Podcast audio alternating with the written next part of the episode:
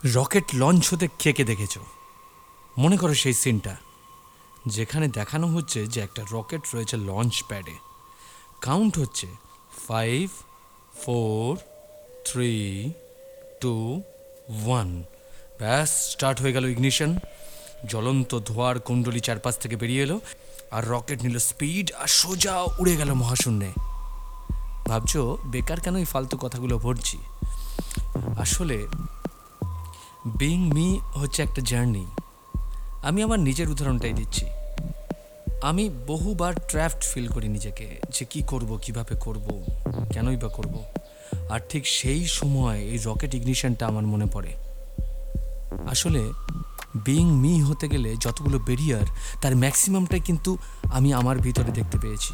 সে সকালে ঘুম থেকে ওঠা হোক এক্সারসাইজ করা হোক, রেওয়াজ করা হোক, সঠিক টাইমে ব্রেকফাস্ট হোক সারা দিনের কাজের ম্যাপিং করা হোক, দুপুরে ঠিক সময় খাওয়া, তার আগে ঠিক সময় স্নান করা, দুপুরে ঘুমোবো কি ঘুমাবো না, বিকেলবেলা কি একটু হাঁটতে যাওয়া উচিত, ঠিক কখন পড়াতে বসবো, ঠিক কখন প্রজেক্টের কাজ করব, ঠিক কখন গান বাজনা নিয়ে বসবো, কখনই বা লিখতে বসবো।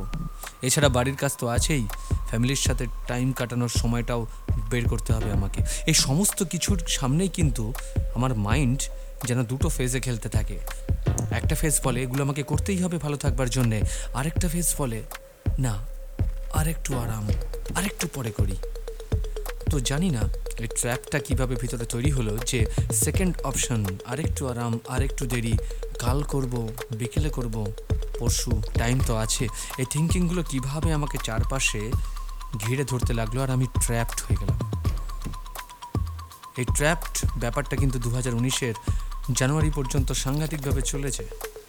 তারপর ভাবতে শুরু করেছি কিয়া উখাড় লিয়া। কিছুই তো নেই আমার নামের পাশে। গুগলে সার্চ করে দেখেছিলাম, কিছুই পাওয়া যাচ্ছে না। তারপরে যখন রিয়েলাইজেশন হলো অ্যাকচুয়ালি আমি তো নিজেকে শুধু নো বলে এসেছি। এখন এই কাজটা করতে হবে। না থাক, পাঁচ মিনিট পরে করব। এক্ষুনি আমাকে উঠতে হবে। আরে কোথাও তো যাওয়ার নেই, আর একটু পরে উঠবো। এক্ষুনি আমায় খেতে হবে। আরে বাড়িতেই তো আছি, একটু দেরি হলে অসুবিধা কি? এক্ষুনি স্নান করে নেওয়া উচিত। আগে সিনেমাটা দেখে নিই, স্নানটা না হয় একটু পরে করব। এখনই পড়তে বসা উচিত। রাত্রিটা তো পড়ে আছে, তখন না হয় পড়ব। এখনই রেওয়াজ করতে বসা উচিত।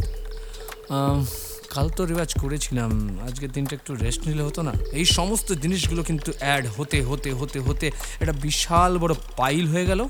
তার আড়ালে কোথায় যেন আমি হারিয়ে গেলাম। না, এখন আর সেই ভুলগুলো করি না। আসলে ওই যে বুঝতে পারলাম বিং মি এই যে জার্নিটা খুব টাফ আর এই জার্নিটা তখনই পসিবল যদি আমি প্রতি মুহূর্তে একটা স্টেডি স্টেপ নিই সামনের দিকে। এক জায়গায় দাঁড়িয়ে থাকলে সেটাকে কি জার্নি বলে নাকি? রেস্ট আমিও নিই। তবে রেস্ট নেওয়াটা ঠিক দাঁড়িয়ে যাওয়া নয়।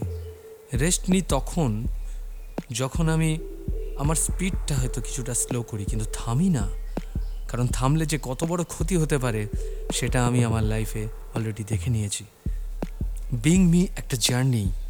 আর এই জার্নিটা শুরু হয় আমার প্রত্যেক দিন সকালের ফাইভ সেকেন্ড রুলসে এই ফাইভ সেকেন্ড রুলস হয়তো অনেকেই তোমরা জানো।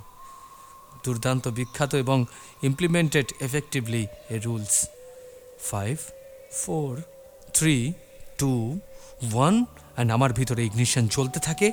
শুরু হয়ে যায় আমার বিইং মি জার্নি